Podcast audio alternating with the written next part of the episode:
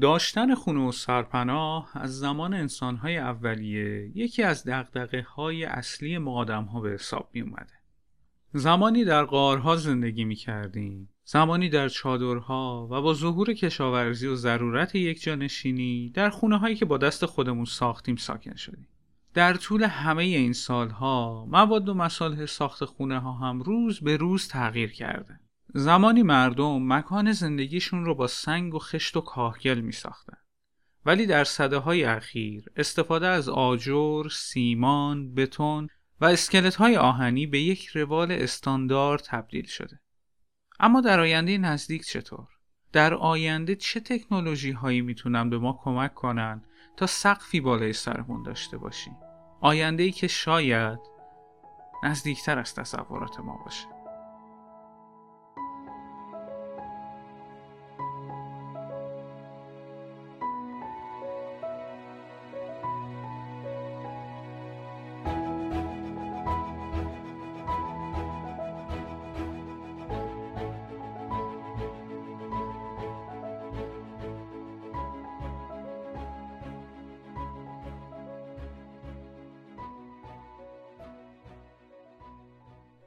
سلام. من بابک معمار هستم و شما به دوازدهمین اپیزود آینده نزدیک گوش میدین که در سی آبان ماه 1400 ضبط شده. پادکستی که در هر قسمتش من درباره یک فناوری، اختراع یا تکنولوژی صحبت می‌کنم که ممکنه در آینده نزدیک زندگی من و شما رو تغییر بده. قبل از اینکه شروع کنم این اپیزود رو یک عذرخواهی کنم بابت تاخیر این قسمت که خیلی بیشتر از چیزی که خودم فکر می‌کردم طول کشید. و یه تشکر ویژه هم بکنم از همه دوستانی که پیگیر قسمت جدید پادکست بودن. دیدن این پیام ها هم باعث دلگرمی من بود و هم کلی به هم انرژی داد این چند وقت. امیدوارم بعد از این دیگه به همون روال طبیعی تولید پادکست برگرد. دیگه بریم سراغ داستان این قسمت. وقتی می‌خواستم موضوع این اپیزود رو مشخص کنم با خودم فکر کردم که بهتر یک کم از دنیای جذاب هوش مصنوعی فاصله بگیرم. یعنی بیام و روی یک موضوعی کار کنم که برخلاف اپیزودهای قبلی که خیلی غرق کاربردهای هوش مصنوعی شده بودم در مورد یک موضوع متفاوت صحبت کنم. همینطور که نشسته بودم توی اتاق و داشتم فکر می‌کردم ناخداگاه خیره شده بودم به یکی از ترک های روی دیوار و یهو این فکر به ذهنم رسید که بیام و در مورد مصالحی که ممکنه در آینده نزدیک برای ساخت خونه هامون ازش استفاده کنیم تحقیق کنم. البته قبلا توی اپیزود چهارم یعنی خانه هوشمند در مورد کاربرد تکنولوژی تو خونه هامون صحبت کرده بودم. ولی امروز می‌خوام در مورد یکی از مهمترین مصالحی که برای ساخت ساختمون ها ازش استفاده می‌کنیم حرف بزنم. یعنی بتون. توی پرانتز بگم که اکثرا این کلمه رو بتون تلفظ می‌کنیم. و خود من هم قبل از تولید این اپیزود فکر می‌کردم تلفظ درست همینه. اما بتون یک واژه فرانسویه که از یک کلمه لاتین مشتق شده و باید بتون گفته بشه. تلفظ صحیحش بتونه. در طول پادکست اگر اشتباه تلفظ کردم شما به بزرگی خودتون ببخشید بتون تو ذهن منم جا خوش کرده. پرانتز بسته.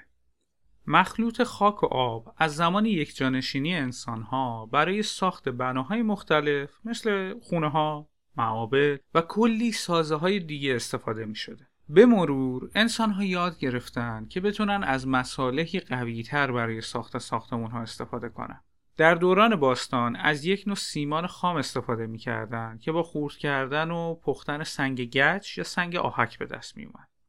بعد می اومدن آب و ماسه رو به این سیمان اضافه می‌کردن و در نهایت یک ملاتی به دست می اومد که برای چسبوندن سنگ ها به هم ازش استفاده می شد.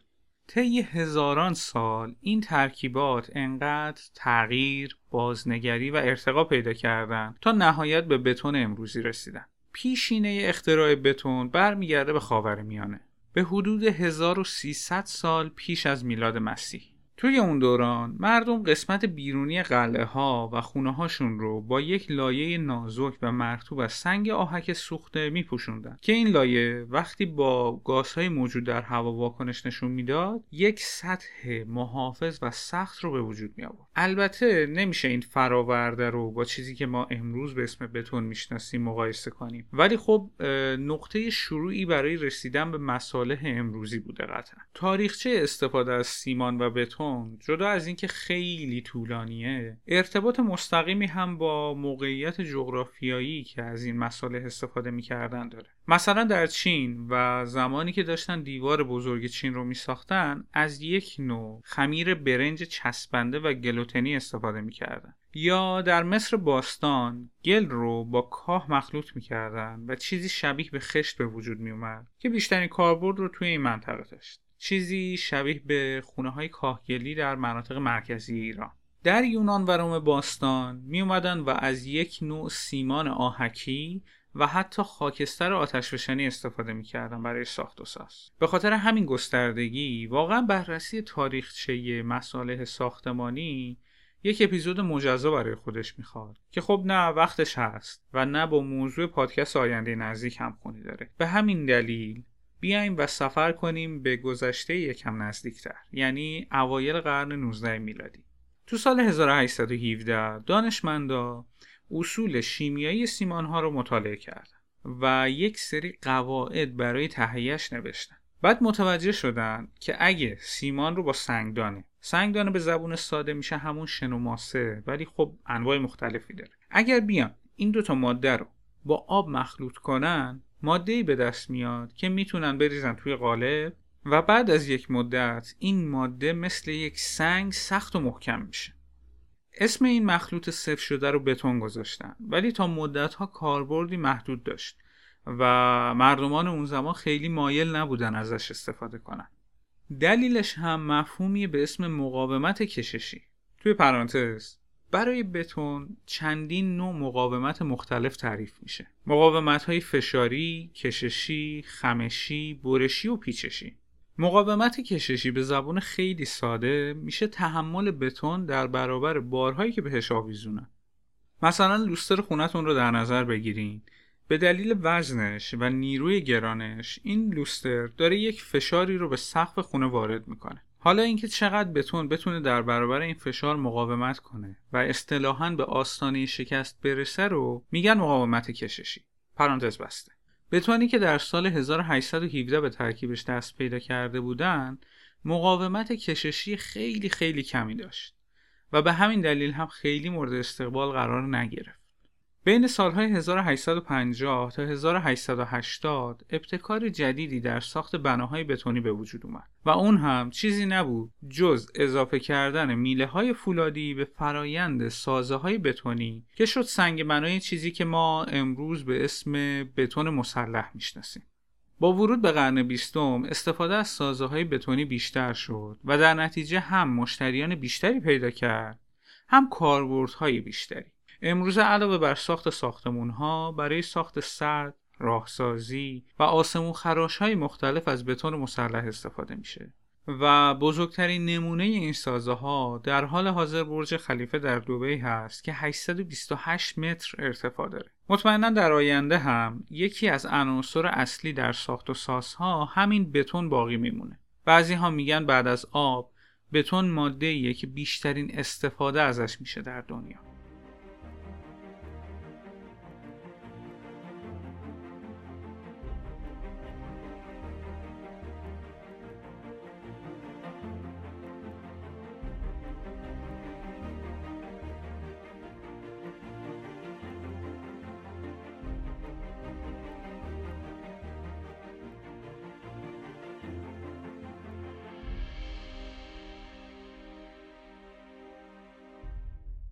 حالا که آشنا شدیم با تاریخچه بتون بریم ببینیم در آینده نزدیک چه اتفاقهایی قرار بیفته برای ساخت و ساسا در طول زمان بتون فرسایش پیدا می‌کنه. این هم خب کاملا طبیعیه. و بر اثر نیروهای مختلفی که بهش وارد میشه چه از سمت عوامل طبیعی مثل زلزله و سیل یا عوامل غیر طبیعی مثل جنگ یا حتی عبور و مرور ماشین ها از روی یک سازه بتونی ممکنه شکست هایی در ساختارش به وجود بیاد که در نهایت باعث میشه اون سازه تخریب بشه. حالا سوالی که اینجا مطرح میشه اینه که خب برای جلوگیری از این شکست ها کاری هم میشه انجام داد یا نه؟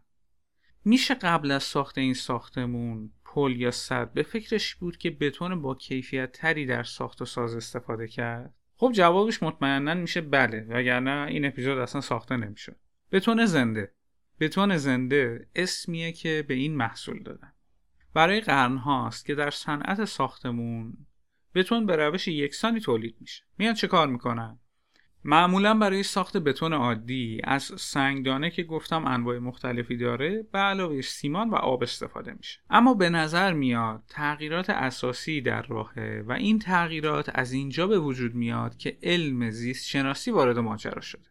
محققین از باکتری ها کمک گرفتن تا بتونند بلوک های ساختمانی رو در اشکال مختلف به وجود بیارن. در روش جدید که توسط دکتر اسروبار در دانشگاه کلرادو معرفی شده از دسته ای از باکتری ها به نام سیانو باکتری ها استفاده می کنند. سیانو باکتری ها دارای رنگدانه های فتوسنتزی هستند که به کمک اونها نور رو جذب می کنند و در نهایت عمل فتوسنتز را انجام میدن. این باکتری ها برای رشد به نور و آب احتیاج دارند و اصطلاحاً بی‌هوازی هم هستند یعنی نیازی به مصرف اکسیژن ندارند.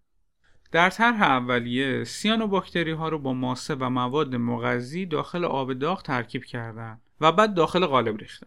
وقتی نور خورشید، گرما و دی‌اکسید کربن توسط باکتری ها جذب بشه، کریستال های کلسیوم کربنات در اطراف شن تشکیل میشه. شبیه به فرایند شکلگیری صدف در اقیانوسها. توی پرانتز کلسیوم کربنات بخش قابل توجهی از سنگ آهکه که به طور منظم در سیمان وجود داره.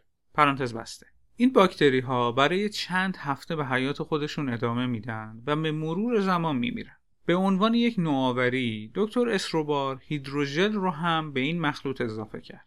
ساختار هیدروژل به صورتیه که وقتی در آب حل و سرد بشه پیوندهای ویژه‌ای بین مولکول‌ها به وجود میاره. همین مسئله باعث تقویت پیوندهایی میشه که سیانو باکتری ها به وجود آورده. وقتی که هیدروژل خنک بشه مخلوط به شکل یک ژل جامد در میاد و بعد نوبت فرایند آبگیریه که در نهایت یک ساختار سفت و محکم حاصل میشه. این بتون در ابتدا سبز رنگه و به مرور به رنگ قهوه‌ای در میاد.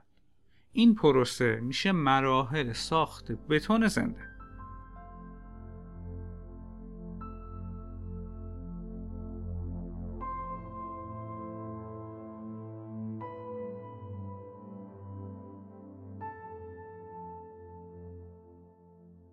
در کنار این ساختار کلی بتونهای زنده قابلیت بازسازی رو هم می‌تونن داشته باشن. توی یک آزمایش اومدن بلوکی از این بتون رو با مواد مغذی اضافی، ماسه، هیدروژل و آب گرم مخلوط کردن و در کمال تعجب دیدن که باکتری های قطعه اصلی با این مواد اضافه شده واکنش نشون دادن و بعد از هفت روز قطعه بتونی اولیه دو برابر شد و این کار رو انقدر ادامه دادن تا در نهایت از هر بلوک تونستن 8 تا بلوک جدید بسازن. به این ترتیب به یک ساختار ایدئال برای تولید مصالح ساختمونی رسیدن که مثل یک موجود زنده تولید مثل می‌کنه و می‌تونه به ما کمک کنه تا در مناطقی که به طور مثال امکان حمل و نقل مصالح وجود نداره بتونیم کارهای عمرانی انجام بدیم و یا بتونیم برای جلوگیری از آلودگی های زیست محیطی که دلیلش هم استخراج مواد اولیه برای ساخت بتون های امروزیه گام موثری برداریم. اگر با کمی تخیل بیشتر به این فرایند نگاه کنیم شاید تنها با یک بلوک بتونی و رشد اون بتونیم یک پناهگاه یک باند فرودگاه یا حتی یک برج سر به فلک کشیده رو بسازیم. همین اقدام ساده می‌تونه کمک بکنه تا بعد از وقوع حوادث طبیعی مثل سیل و زلزله یا حتی خرابی های ناشی از جنگ بتونیم بازسازی مناطق آسیب دیده رو به سرعت انجام بدیم. البته موضوع اصلی در استفاده از این قابلیت فوقالعاده اینه که باکتری های موجود در بلوک اولیه زنده باشن. نه الزاما همه باکتری ها ولی حداقل بخش کوچیکی از این باکتری ها باید فعال باشن تا بتونن به رشد خودشون ادامه بدن. هرچند که در حال حاضر این قابلیت بیشتر جنبه آزمایشی داره ولی محققین در تلاشن تا بتونن این رشد خطی رو به رشد نمایی کنترل شده تبدیل کنن. مهم این کلمه ها کنترل شده باید باشه این رشد حتی گفته میشه که به کمک این تکنولوژی میشه بتونهایی رو درست کرد که قابلیت ترمیم خودشون رو هم داشته باشن اهمیت این محصول به گونه که توسط آژانس پروژه های تحقیقاتی پیشرفته دفاعی ایالات متحده آمریکا یا همون دارپای معروف تأمین مالی شده و بسیار امیدوارن که در آینده نزدیک در پروژه های عمرانی ازش استفاده کنند.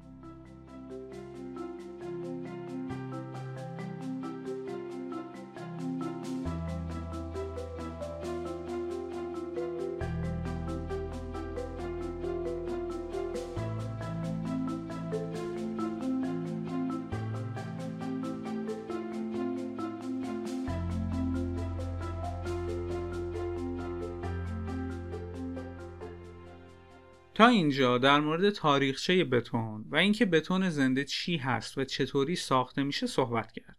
ولی آیا این محصول به نقطه‌ای رسیده که بتونیم در صنعت به صورت گسترده ازش استفاده کنیم؟ یکی از نقاط ضعف بتون‌های زنده در حال حاضر ضعیفتر بودن این محصول در مقایسه با اکثر بتون‌های امروزیه. البته باید این مسئله رو هم در نظر داشت که خب در ابتدای راه هستیم و این محصول هنوز مراحل تحقیق و توسعه خودش رو داره میگذرونه. و تیم تحقیقاتی دارن تلاش می‌کنن تا بتونی مستحکمتر و کاربردیتر رو تولید کنن. در آینده نزدیک احتمالا در مورد فراگیری استفاده از این محصول بیشتر خواهیم شنید. یکی از محدودیت های بتون زنده اینه که برای رشد و گسترش باید بخشی از باکتری های موجود در بتون زنده باشن تا رشد در اون محل صورت بگیره. حالا برای اینکه این باکتری ها رو بتونیم زنده نگه داریم باید محیط دارای رطوبت باشه که در این صورت بعد از سی روز چیزی نزدیک به 9 تا 4 درصد از باکتری های موجود در بتون هنوز زنده میمونن. در نتیجه در محیط های خشک مثل بیابون ها امکان رشد بتون های زنده وجود نداره یا خیلی ضعیفه. اهمیت این موضوع وقتی بیشتر میشه که می‌بینیم انسان در آرزوی زندگی در مریخ به سر می‌بره و هر روز داریم خبری جدید در مورد پروژه سفر به مریخ میشنویم. در واقع حمل مصالح ساختمونی به فضا شاید خندهدار به نظر بیاد. ولی به هر حال برای ساخت و سازهای احتمالی در فضا نیاز به روش های نوینی داریم که بتونهای زنده در این زمینه پیشرو هستند. دکتر اسروبار در جایی گفته که ما کیسه های سیمان رو تا مریخ حمل نمی کنیم. من فکر می کنم پس از رفتن زیست شناسی رو با خودمون خواهیم برد. از طرف دیگه برای تهیه بتون نیاز به سنگدانه داریم که چیزی نزدیک به 70 درصد حجم بتون رو تشکیل میده. من به این سنگدانه ها جایی نیست جز رودخونه ها، دریاچه ها و اقیانوس ها که منابعی هستن گسترده اما محدود. و استخراجشون می‌تونه کلی آلودگی های زیست محیطی به وجود بیاره و روی زندگی خیلی از حیوانات و در ادامش ما انسان ها تأثیر مستقیم و غیر مستقیم بذاره. در حالی که برای ساخت بتون زنده نیازی به استفاده از نوع خاصی از سنگدانه نیست و حتی میشه از مواد زائد مثل بتون بازیافتی هم استفاده کرد. در کنار تمامی این ویژگی ها نکته که برای خودم جالب بود اینه که بتونهای زنده می‌تونن تأثیر غیر مستقیم بر کند شدن روند گرمایش زمین هم بذارن. یکی از مواد اصلی برای ساخت بتونهای امروزی سیمانه و جالبه بدونین که برای تولید هر تن سیمان یک تن گاز دیوکسید کربن تولید میشه. در سال 2019 حدود 7 درصد تولید گاز دیوکسید کربن به دلیل تولید سیمان بوده و کشورهای چین و آمریکا بیشترین سهم رو در مقایسه با بقیه کشورها داشتن. از طرف دیگه چون در بتون زنده با یک فرایند فتوسنتزی روبرو هستیم دیوکسید کربن موجود در هوا به عنوان بخشی از فرایند فتوسنتز توسط این باکتری ها جذب میشن در نتیجه با تولید بتون زنده می‌تونیم شاهد این باشیم که نه تنها نیاز به تولید سیمان کاهش پیدا می‌کنه و در نتیجه میزان تولید گاز CO2 هم کم خواهد شد بلکه بخشی از دیوکسید کربن موجود در هوا هم برای فرایند تولید بتون زنده مصرف میشه.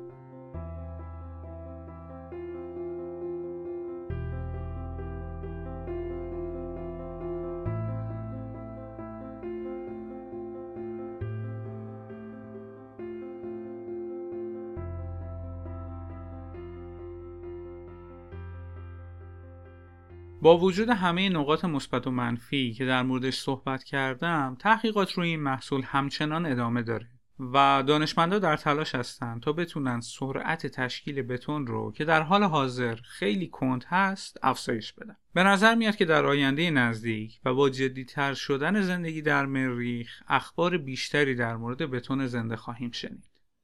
چیزی که شنیدین دوازدهمین قسمت پادکست آینده نزدیک بود. مرسی که تا اینجا همراه من بودین.